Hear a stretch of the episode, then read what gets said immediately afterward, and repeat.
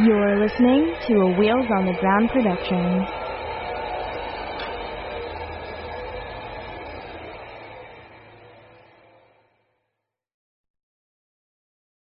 Hey there, Disability After Dark listeners. Andrew here. I want to tell you all about a really awesome deal that I got from my friends and new sponsors, Adam and Eve, the number one adult toy superstore. They reached out to me and they said, Andrew, we love Disability After Dark. We love your show. We love what you're doing. And we were wondering if you wanted to run some ads for us. And I was like, fuck yes, I do. But what are my awesome listeners going to get? if I run ads for you, what are they going to get out of this? And they came back with a really fantastic deal that I want to share with you right now. I hope you're getting comfy, cozy, and crippled because this deal is pretty great. If you go to adameve.com, you can pick out almost any item in the store, almost any one item in the store for 50% off. That means you can get one dildo, one lube, and one thing of lingerie if you want for 50% off. And then, once you get that one item for half price, they throw in even more free stuff. Let me tell you all about it. Okay, so you got your one item at half price in your bag and you're ready to go, but guess what? This offer also includes 10 free items on top of that, that other item. So you get one free item for penis havers, one free item for vulva havers, one free item for couples, and then you also get six free movies from the adameve.com website. You can get your favorite porn or an educational film. I love free movies. They're so awesome. This is such a great deal. And then, on top of that, you also get free shipping. What could be better? This is such a great offer. So, to redeem this great offer, what you're going to do is you're going to go to adameve.com, you're going to go to checkout, and you're going to type in Dark Pod. That's D A R K P O D at checkout, and you're going to get one item, almost anything in the store, at 50% off, and then you're going to get those 10 free gifts, absolutely free, as part of your offer. This is such a great deal, and this is just for you, Disability After Dark listeners, and I hope you run over to adameve.com and take advantage of it right now. This episode of Disability After Dark has been brought to you by Come As You Are. Come As You Are is Canada's only worker owned co op sex shop. Trans owned and operated, Come As You Are carefully reviews and curates their selection of sex toys, books, and DVDs. Now you can get 15% off your next purchase at comeasyouare.com using coupon code After Dark. Hey there, Disability After Dark listeners, Andrew here. I am so excited to tell you about all the new things coming up with this podcast, and thank you so much for listening. But the thing I want to quickly tell you about today is you've heard us talk on the Handycast, the special episodes I do with my sister Heather about our brand Handy. You've heard us talk about our new book, The Handy Book of Love, Lust, and Disability. Well, guess what? It is available for pre order right now on our website, and I'm so excited about this book because it is a book that puts together 50 amazing disabled and chronically ill contributors to talk to us about sex. But the book just doesn't talk about sex, it talks about how sex and disability feels. So we curated 50 important responses from the disabled community worldwide to write a book that was about not only sex and disability, but the emotions around sex and disability. And we asked contributors to answer questions like, what was the sexiest thing that ever happened to you around your disability? What was the worst sex you've ever had as a disabled person? Tell us about how chronic pain and disability impact your sex life. Tell us about sex work and disability. So many things popped up in this book. It was such a, it's such an important collection, and it's one that I needed when I was coming out as queer, coming out as disabled, coming out as all these things. I needed this book and these stories to feel like I wasn't alone. So I want to give you listeners the opportunity to pre-order the book right now and tell you a little bit more about the book.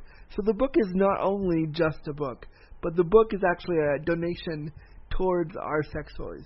So if you pre-order the book at that'shandy.co, and I'll, don't worry, I'll put a link in the show notes. If you pre-order the book right now, you'll every dollar from any book sales will go towards the creation of the first sex toy for and by disabled people. How fucking cool is that? It's really, really awesome, and we're super excited. And if you pre-order the book, you will have it in three accessible options: hardcover, ebook, and audiobook. So if you want to hear more of my dulcet tones serenading you, my friend Katie Venables and I narrate the book. So you can hear me do a bunch of chapters, and then you can hear her do a bunch of chapters. And we're both disabled individuals, so I think it's a really cool project. So I'd love for you to pick up a copy. By picking up a copy of this book, you're saying that sex and disability matters, and you're saying it's an important conversation, and you're helping to fund the first sex toy ever for and by disabled people. So pick up your book of The Handy Book of Love, Lust, and Disability, available right now at that'shandy.co.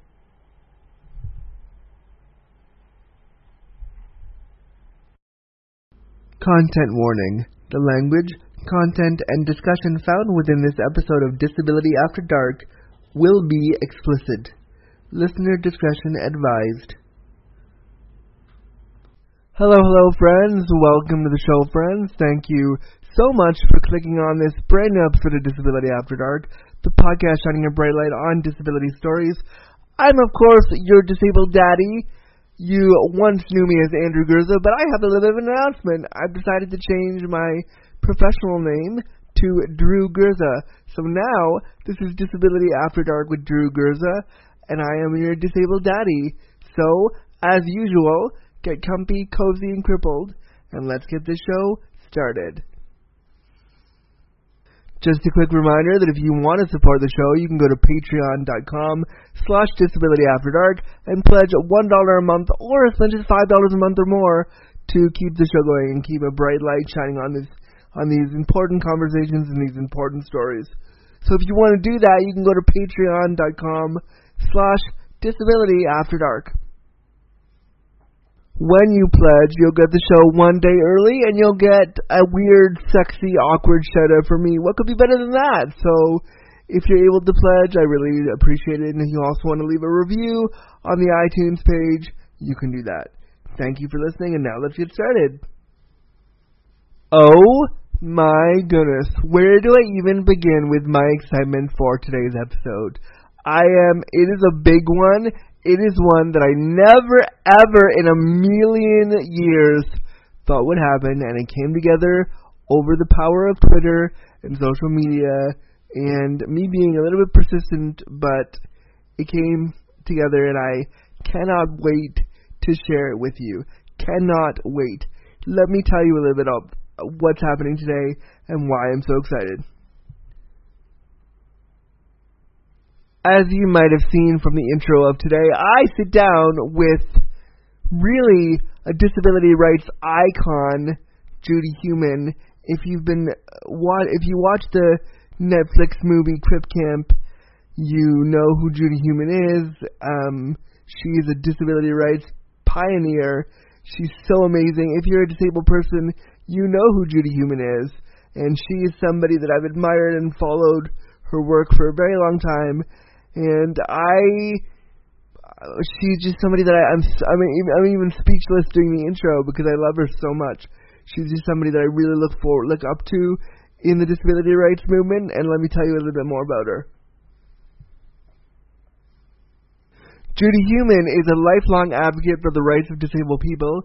She contracted polio in 1949 in Brooklyn, New York, and began to use a wheelchair for her mobility. She was denied the right to attend school because she was considered a fire hazard at the age of five.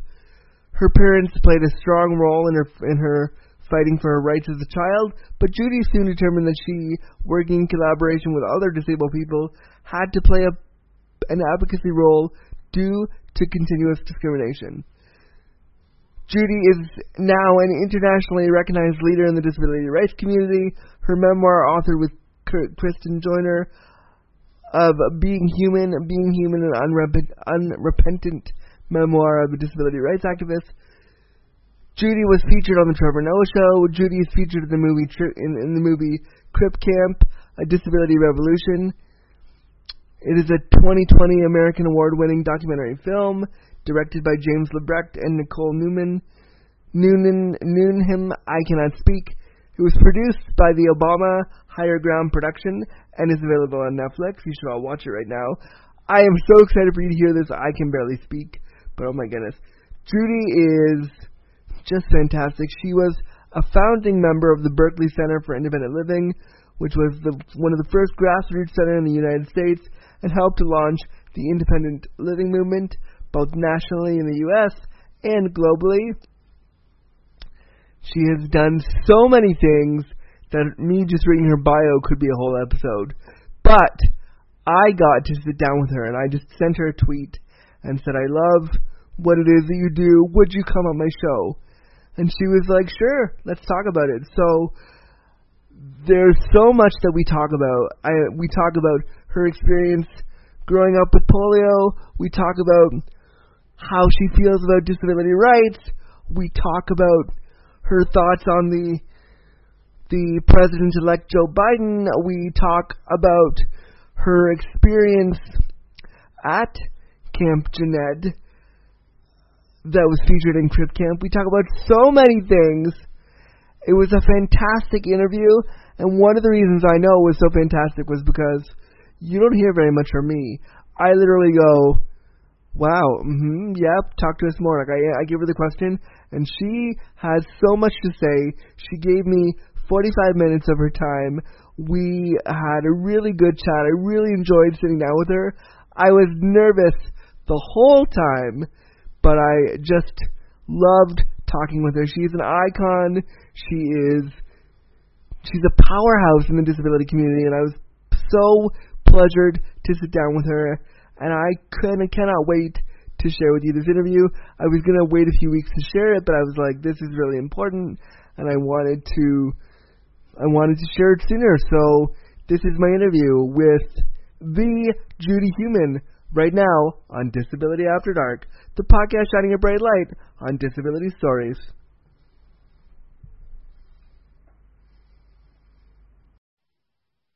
Judy Heumann, hello.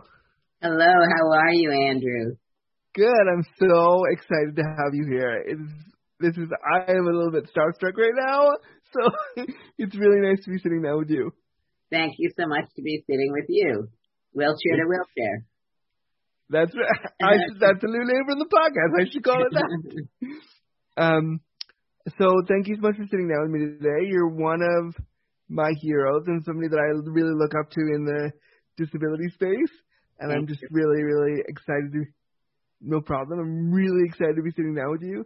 Can you? So for people who maybe aren't super familiar with disability rights and all the, stuff you have done, can you introduce yourself to us and share with us a little bit how your disability impacts your life? Sure. Um, so my name is Judy Heumann. I'm going to be 73 years old this December. And I give my age for a number of reasons. One of them is to really indicate that I've led a life which has really moved from uh, living in the United States. I grew up in Brooklyn to a time when there were no laws in place to protect the rights of disabled people and where people were not really discussing rights as it pertained to disabled people, where discrimination was something that was not really defined. People did not really see disabled children not being able to go to school or being in segregated classes as something that was wrong. They just didn't see it that way. And I think it was really the parents movement that was at that point really in the in the 40s beginning to put more pressure on uh, schools of education or departments of education uh, to begin to have kids, particularly those with more significant disabilities. You know, people like yourself and myself who um, don't walk or don't walk independently and needed crutches and braces and wheelchairs. So over the course of my life, I had polio in 1949. So basically, my whole life I've had a disability. I don't remember what it was like not to walk and I've never, I don't, I don't dream walking. I don't, um, walking is not something that is at all a part of my life. And, you know, over these last number of decades, it's really been, um, the creation of a disability rights movement at the local level, state level, national level. And that model has been followed in many countries, like in Canada.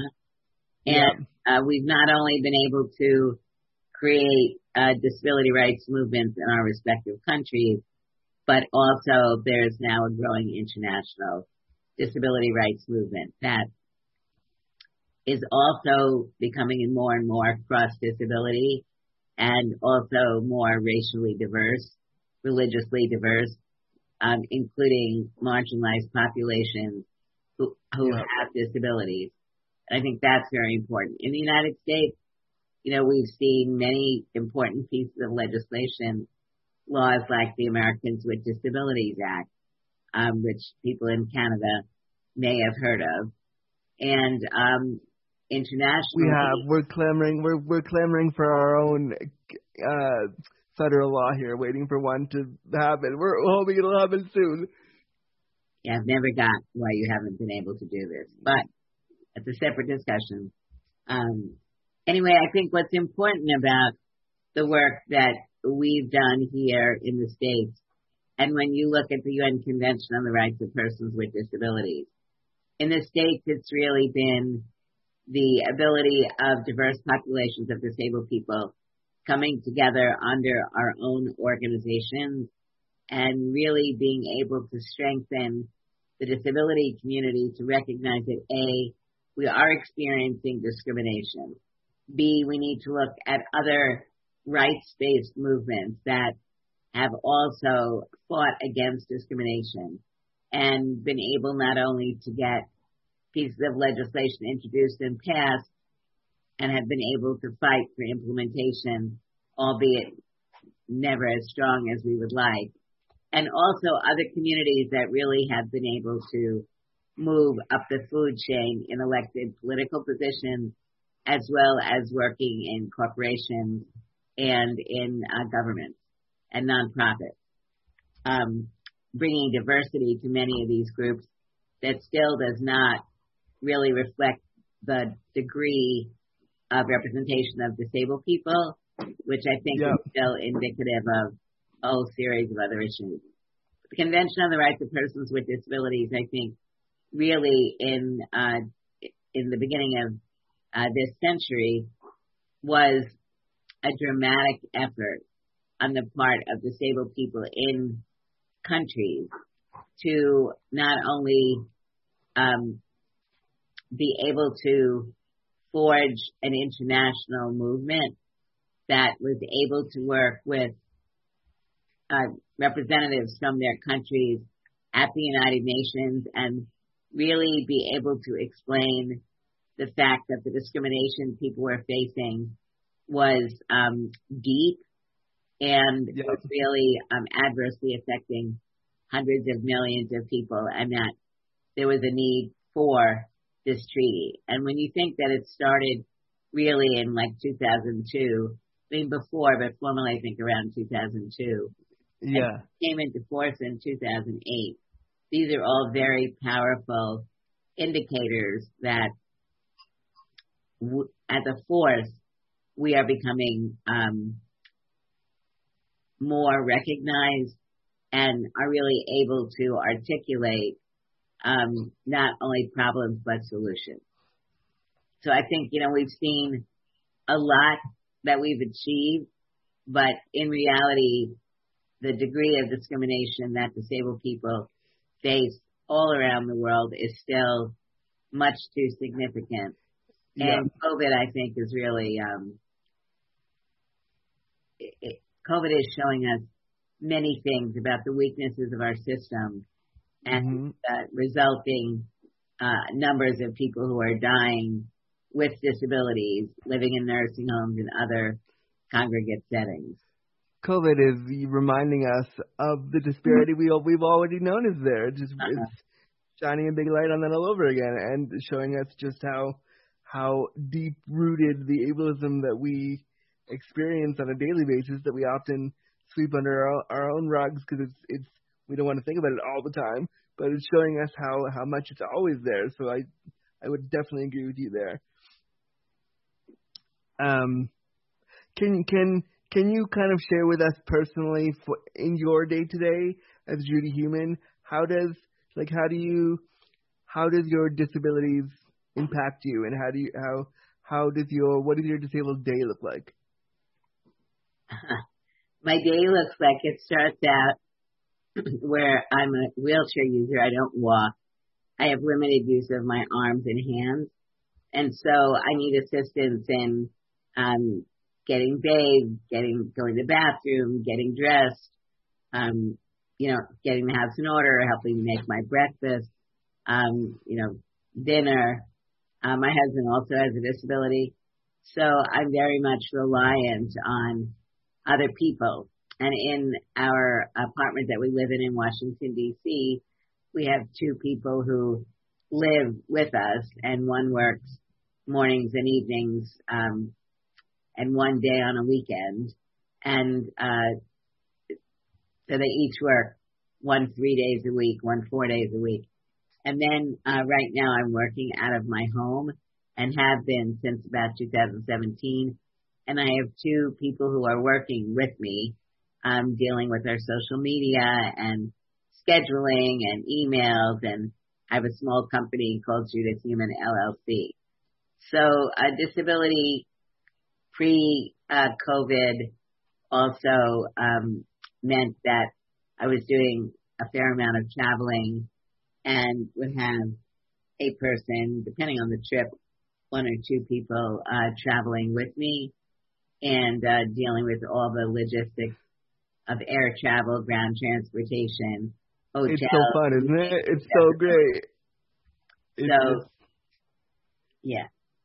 Yeah, it's such a, it's such a, and I used to travel a lot for my job too, doing talks and speaking, and it's fun, but you, I am kind of, I have to say, I am kind of thankful that COVID has allowed for me to do what I do. From as much as I love going out there, meeting the people, and being, you know, kind of a figure in this space, I love also staying home in my sweats and doing it from my, doing it from Zoom. So, so COVID has made things a little bit easier for me in some respects. Uh, definitely not in others. For me, you know, I'm a very extroverted person. And I think, you know, looking at COVID, I definitely, since March, have spoken uh, at many more people uh, than I would have if I would have done the travel schedule that was planned. And yeah. so that is valuable. But on the other hand, I don't really get to talk to people on a one-on-one basis and learn more from them. And I think one of the important parts of who I am is I like to meet and talk with other people and learn about what's going on in their life, what they've been trying to do, things that are working, that are not working, because that really enables me to have a different and expanded uh, set of knowledge that you don't get on Zoom. At Zoom, you get to give a presentation, People will ask you questions. There could be more than a thousand people listening. Um, that you'll never see. That I'll never see and never talk to. Yeah. I don't want to say never, but certainly at the event. Yeah, definitely. Um, I want to shift gears because one of the things that you've done recently that I kind of fell in love with. I mean, all of us in the dis- in the disability community fell in love with this. You were an instrumental figure in the Netflix film Crip Camp, which chronicled your experiences at a camp for people with disabilities, Camp Jened. And I honestly, I had I didn't know any of this part of the story, so when I saw the film, that first half an hour where it's showing you and Jim and all the people at the camp, it was such a powerful moment for me because I went to a camp for kids with disabilities for years and years, and that's where I made most of my disabled friends. That's where I learned that it was like okay to be disabled, and I saw that, and I just that first half an hour, I swear I I, I watched those scenes over and over again because it was like, wow, this was happening before I was around. Like it was a really pivotal moment for me. Um, and I just loved it so much. Can you share with me a little bit about your experiences as a disabled camper at Camp Jened and what that was like for you? Sure. And, you know, I had gone to another camp before uh, Jened. I started going to camp when I was about nine. And so I think when I was nine, ten, eleven, I went to a camp in New Jersey called Camp Oakhurst that was also a camp for disabled kids. And then I believe the reason I went to Camp Jened was uh, they had longer sessions. So at Oakhurst, you could only do three week sessions. At um, Jened, you could do a four week session. You could also go for eight weeks. So that's, I think, the reason that I went.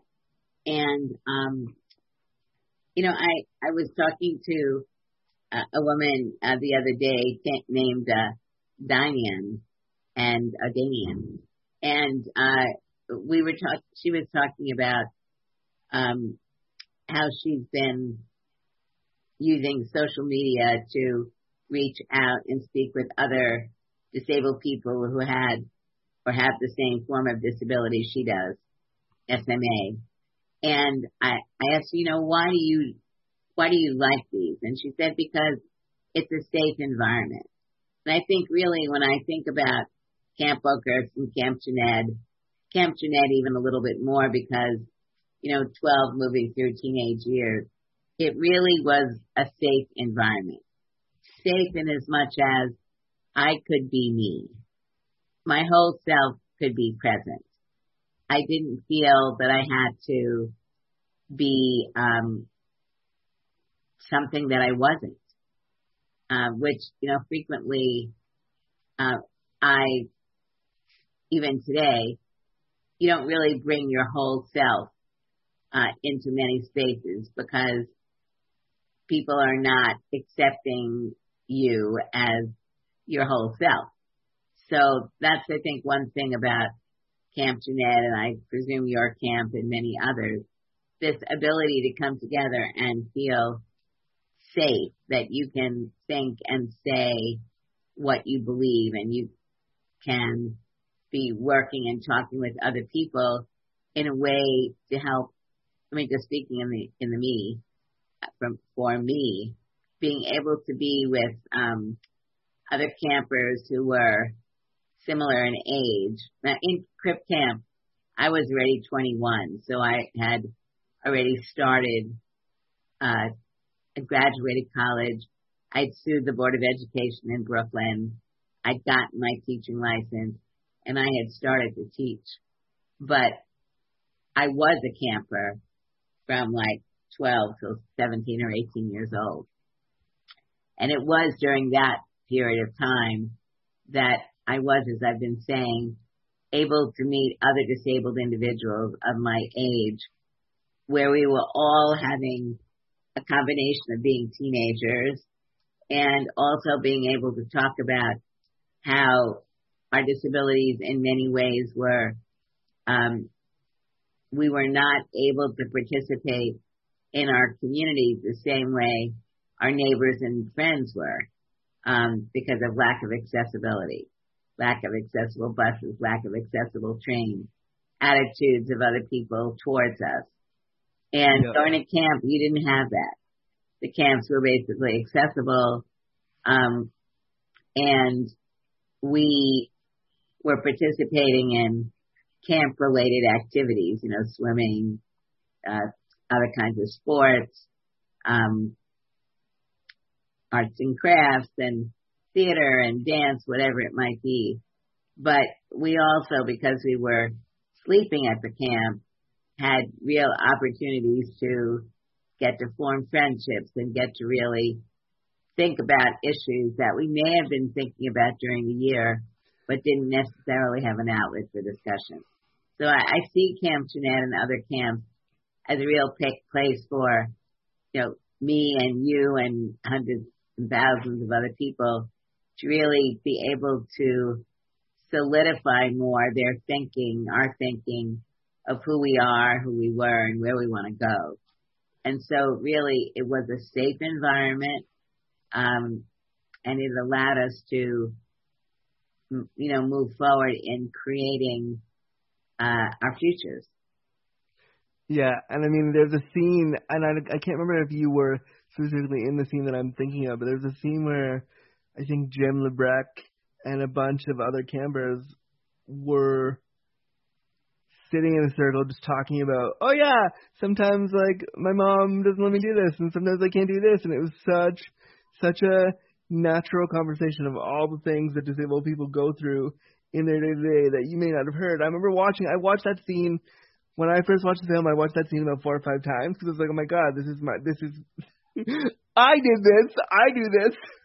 like it was so unifying because disabled people know when you're with other disabled people, this is what we do, but we never see it shown back to ourselves.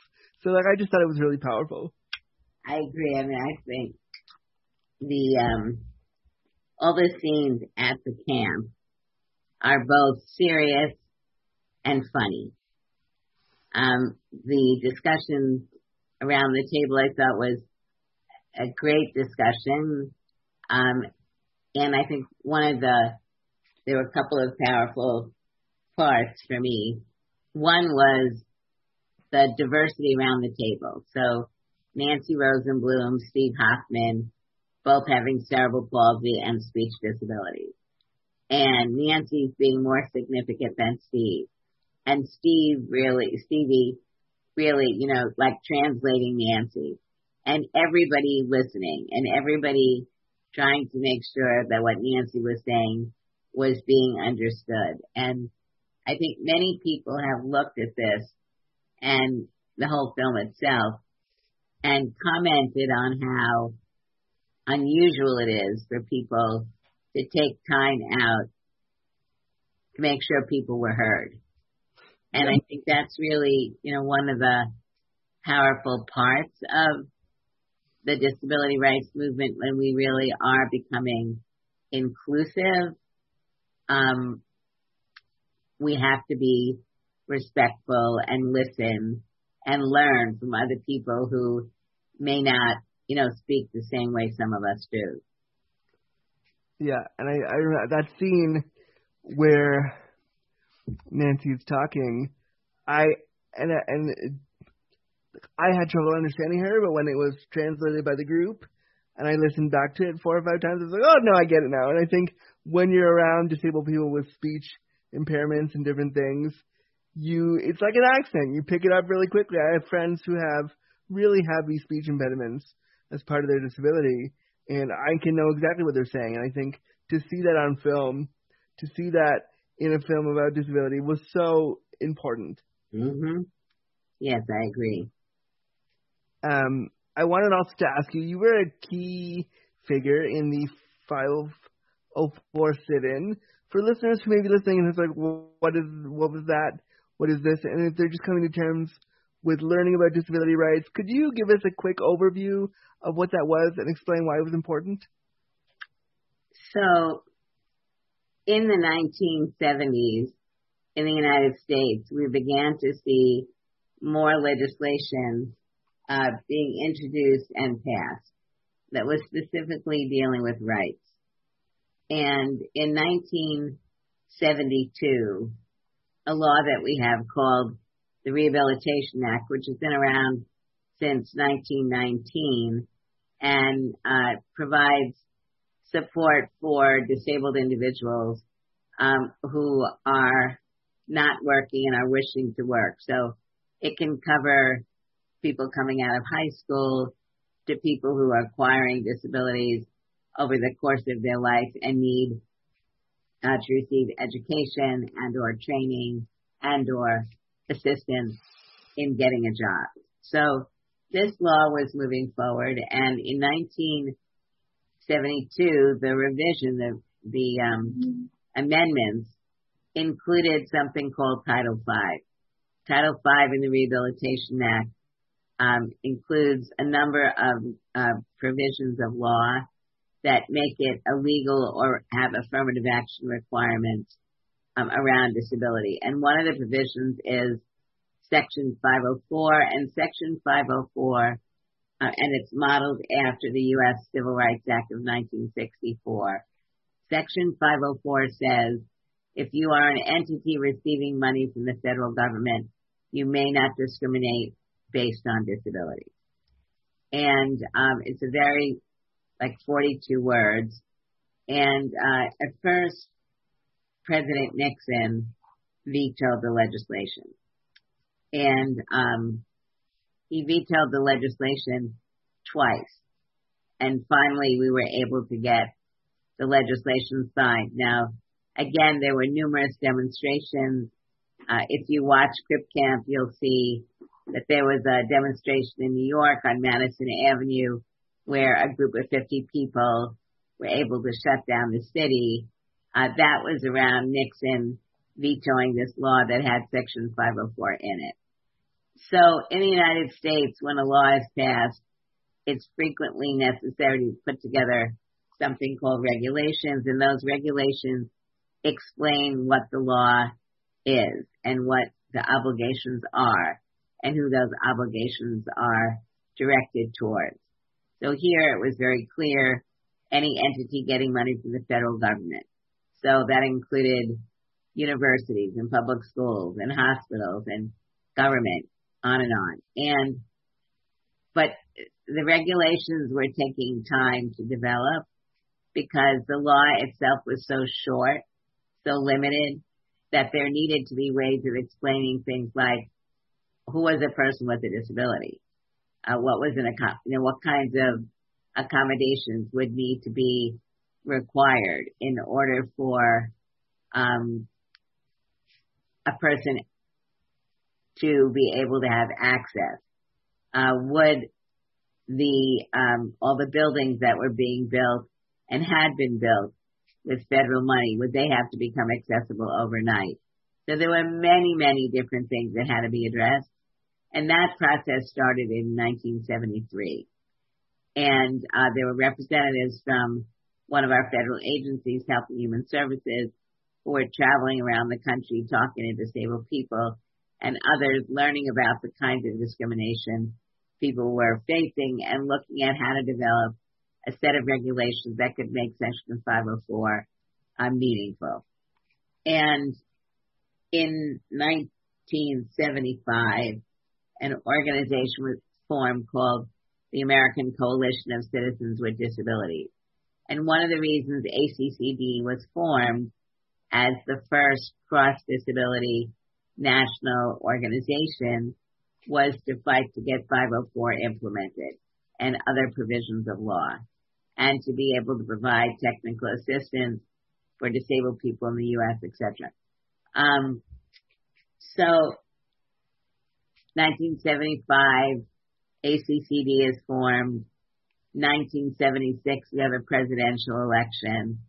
Uh, Gerald Ford, the Republican, loses, and Jimmy Carter, the Democrat, wins. And in uh, Gerald Ford had refused to sign the regulations. Now, the regulations, as I mentioned, they started to be worked on in 1993.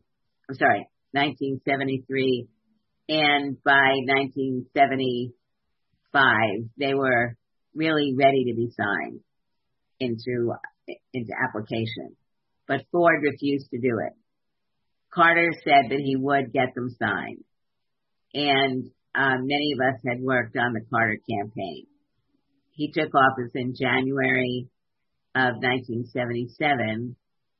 The lead or the minister for Health and Human Services, which was the agency that had to sign these regulations, um, decided that he was not going to automatically sign these regulations, that he was going to put them through a review. Uh, because remember, President Ford refused to sign them because he said it was going to be too much, too burdensome. Um, yeah. and, and Califano, who was the secretary, was going to do a review. And we in ACCD and around the country were very concerned about what that review could result in. And so basically what happened, I, I think it's important to get this background information to understand that the disability community has been very involved in the development of the regulations. Um, the draft regulations had been sent out for comment. Many, many, many, many people around the United States and organizations submitted comments on the proposed regulations. And we were very concerned that Califano was going to weaken the regulations. So in February of 1977, we had had a board meeting of ACCD. Uh, a motion was introduced that if the regulations were not signed by a certain date in April, that there would be demonstrations in all the all the uh, federal regional offices for HHS. So I, I think probably like in Canada, you know, we have a federal um, agency like Health and Human Services, and we have regional offices, and those regional offices have responsibility to ensure that the responsibilities are implemented. So um, we declared, I think it was April 4th, that there would be demonstrations in nine or ten cities. And in the Bay Area, where I was living at that time, Berkeley, San Francisco, uh, we had formed a committee, and that committee was working on preparing for the demonstration that would be held on April 4th. And we um, had been working over the years with other organizations, not disability only organizations, we and the Center for Independent Living in San Francisco and others. And so we were basically putting together a coalition of disability rights groups and other civil and human rights organizations. So when we had this rally on April 4th, we had also planned uh, to have a meeting with the regional director, which they had agreed to. And we had a very large crowd of people at the rally, and we went in the building at the end of the rally for our meeting. When we got to our meeting, um, it turned out that the regional director knew nothing about the 504 proposed regulation. Nothing, nothing at all. And you can see this in the movie where we're so frustrated that he didn't know anything about uh, these regulations. And there had been a committee that had been working with his staff to uh, prepare for this meeting. And that's really what happened when we saw that he nor his staff um, understood what we were talking about. We decided that we were going to stay at least one night. And then the people in Washington, D.C., um, from ACCD were denied any food and were denied medication. And so they left.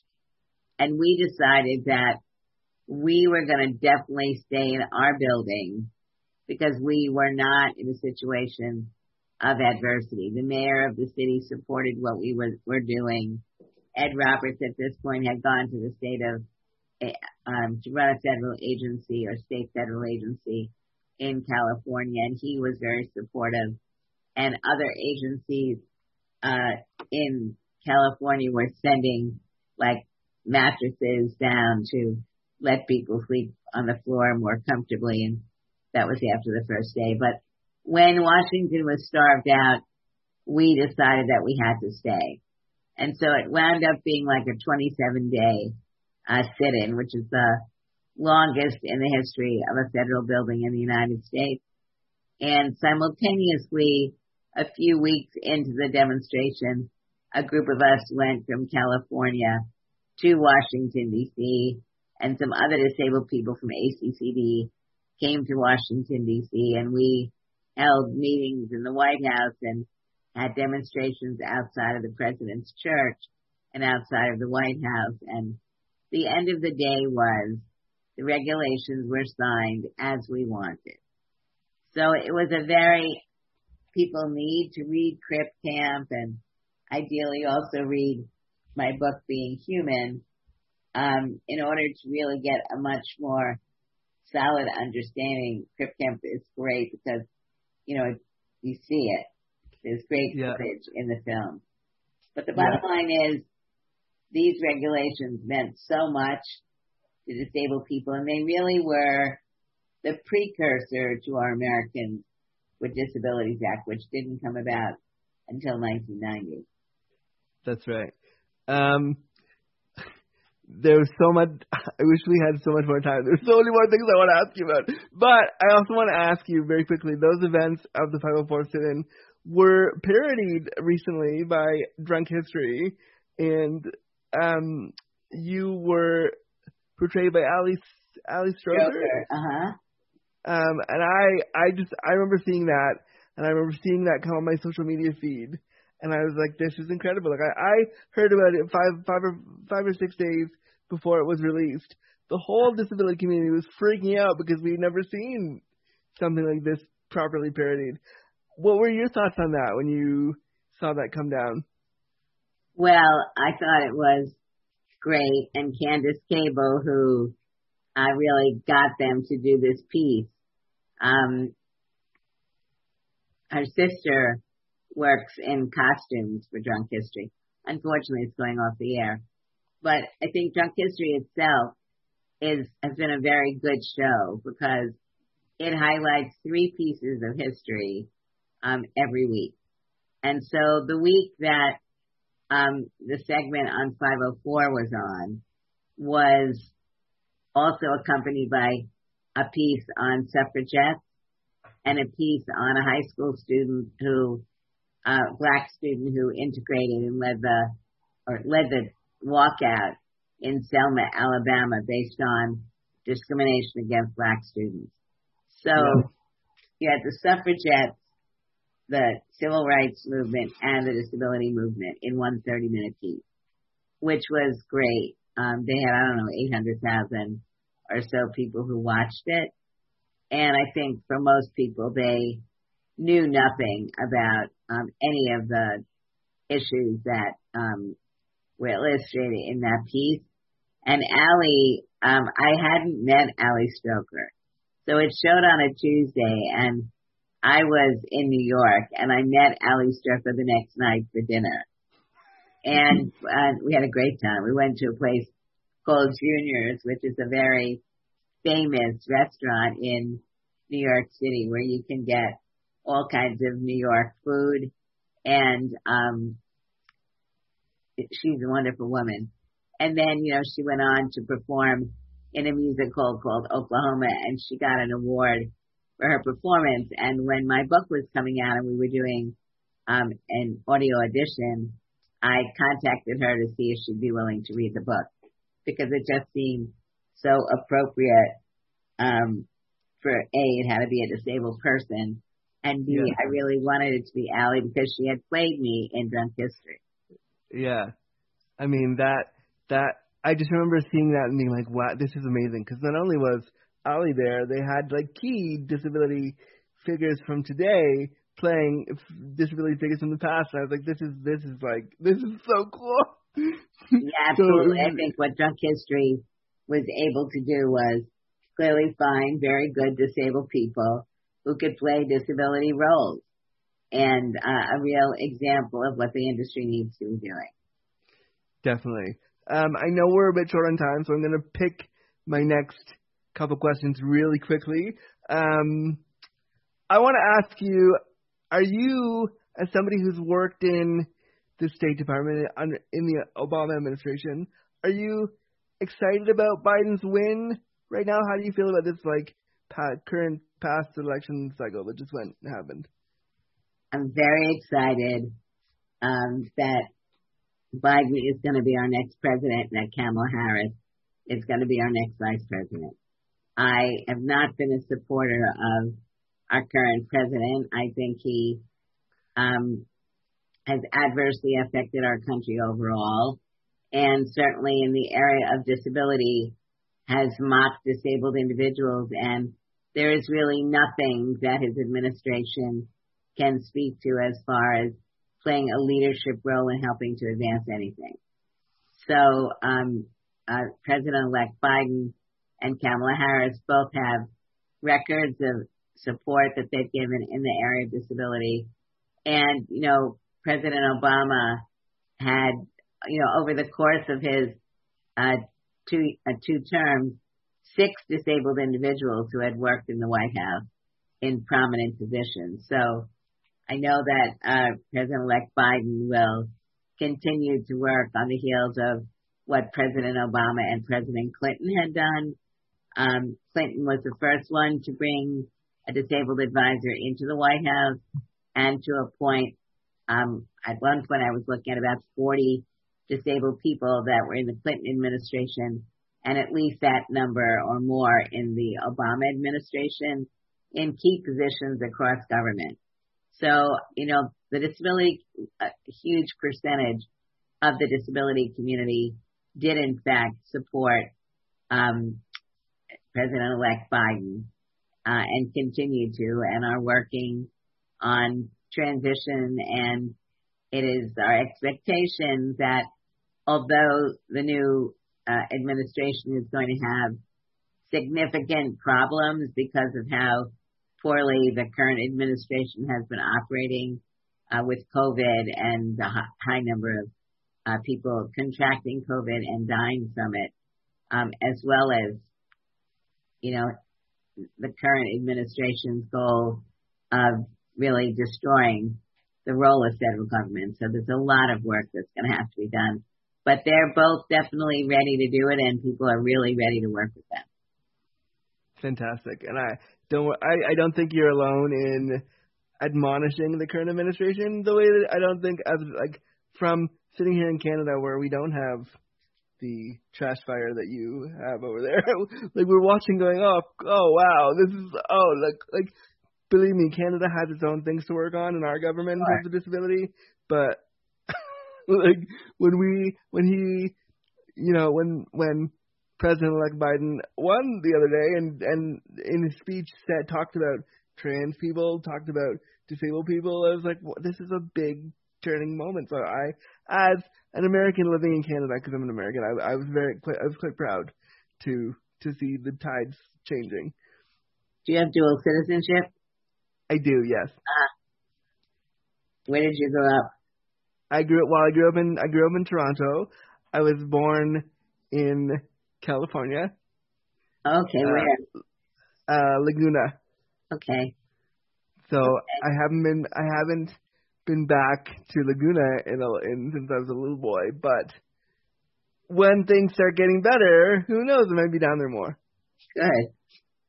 Good. Um, there's so many more things I want to ask you, but I don't want I don't want to keep you from your day. So the last thing I'll ask you, as as somebody who is a pioneer in the disability space and somebody who has done so many amazing things to move the needle forward for disabled people, and like I said at the beginning, somebody that I admire so much. What piece of advice, Judy, would you give to the next generation of disabled people out there who who want to take the next steps and who want to who want to be the next generation of disabled leaders? What what advice would you give for them now?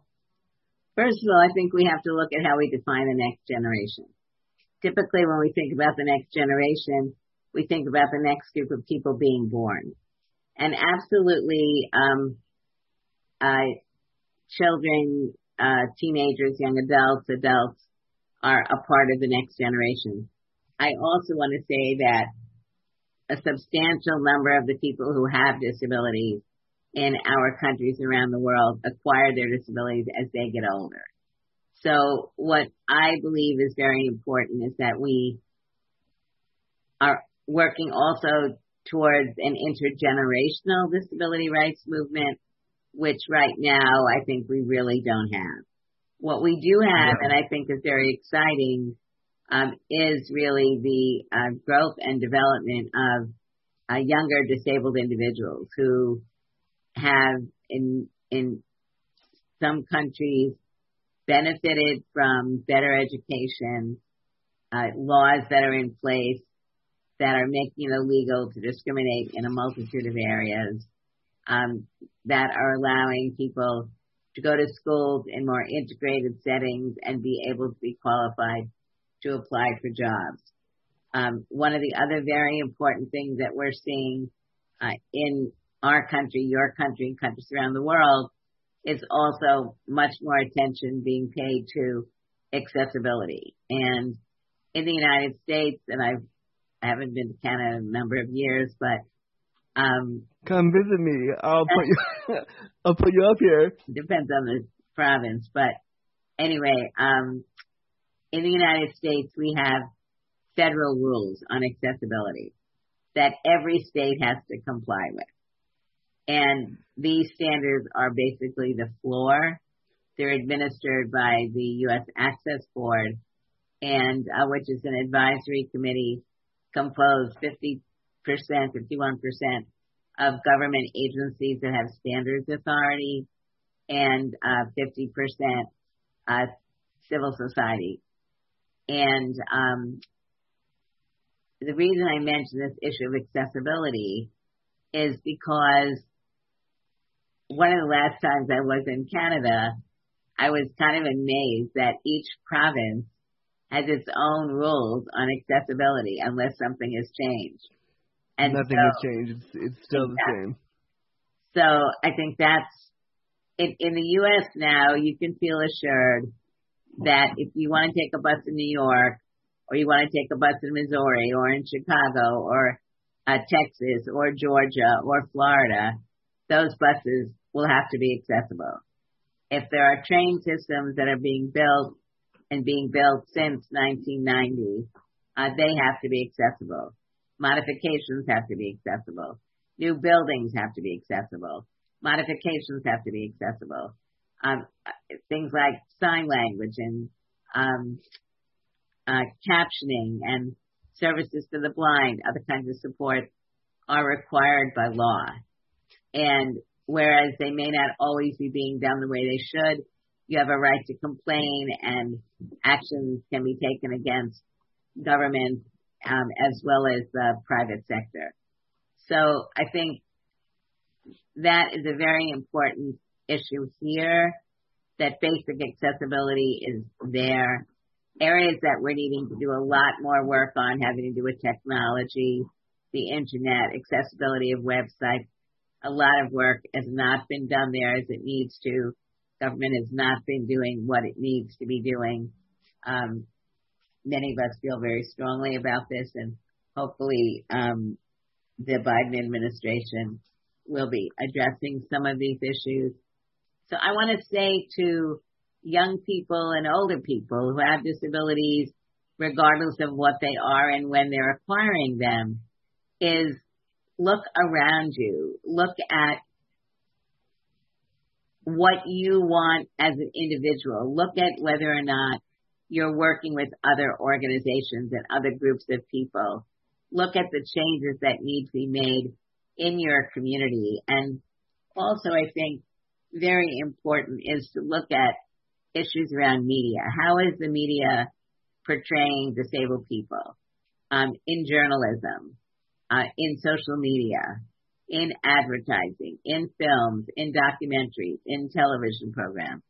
We all can play a role in uh, speaking up and out when things are not being done the way we want them to be done.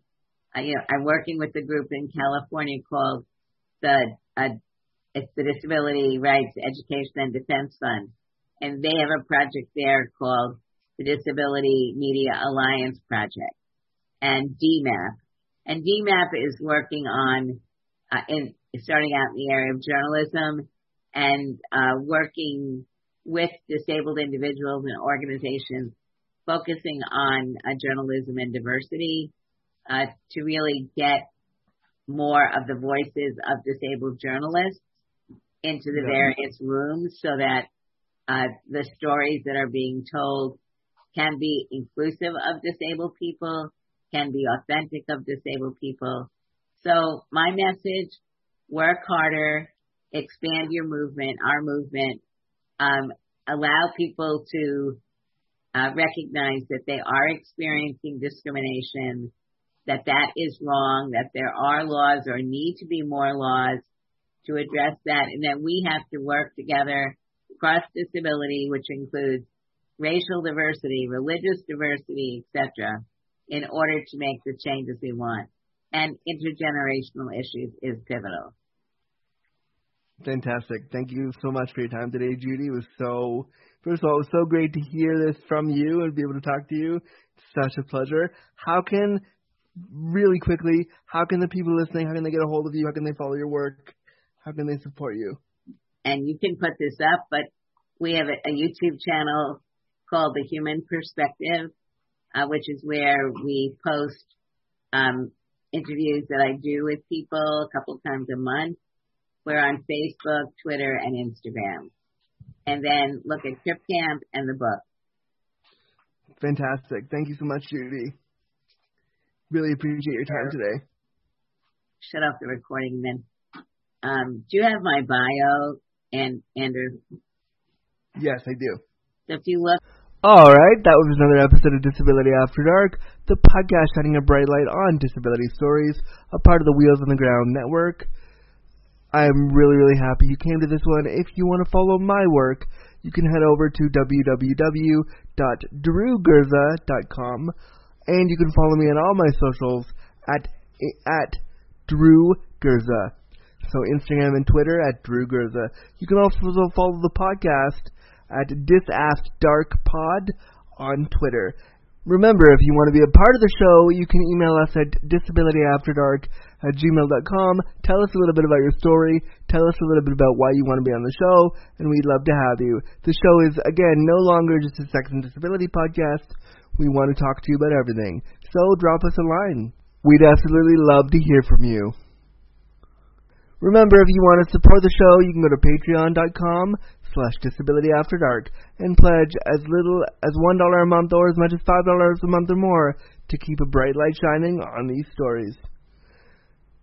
I'm your host, Drew Gurza, your disabled daddy. Thank you so much for listening to this Wheels on the Ground production, and um, we'll talk to you soon. Thanks for listening. Bye. Copyright notice. Disability After Dark was presented, created, and produced by Andrew Gurza and Wheels on the Ground Productions, with music by Music by Space Robot Scientists. Any and all materials, including graphics, audio recordings, and music, are property of the owner and cannot be used or distributed without express permission. Copyright 2020.